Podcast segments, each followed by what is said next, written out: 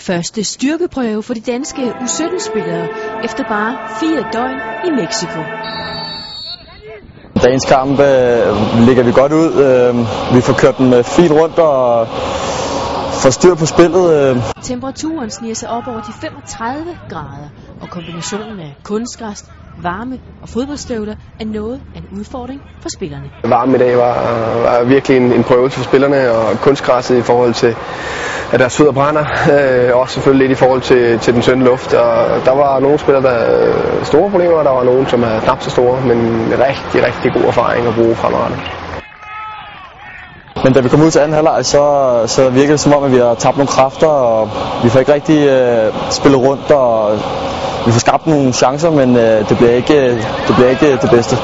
Jeg kom bagud 1-0, og til slut der, der pressede vi hårdt på, og forholdsvis en, en udlignende pind øh, i forhold til det. Så det var et stærkt resultat. Spillerne tager én ting med sig fra kampen. Vores moral selvfølgelig er, at vi ikke tabte i dag, at vi kan se det fremadrettet, så vi øh, har lidt humør i, i truppen, så vi er klar til mod Brasilien, fordi de, de er lige to niveauer højere.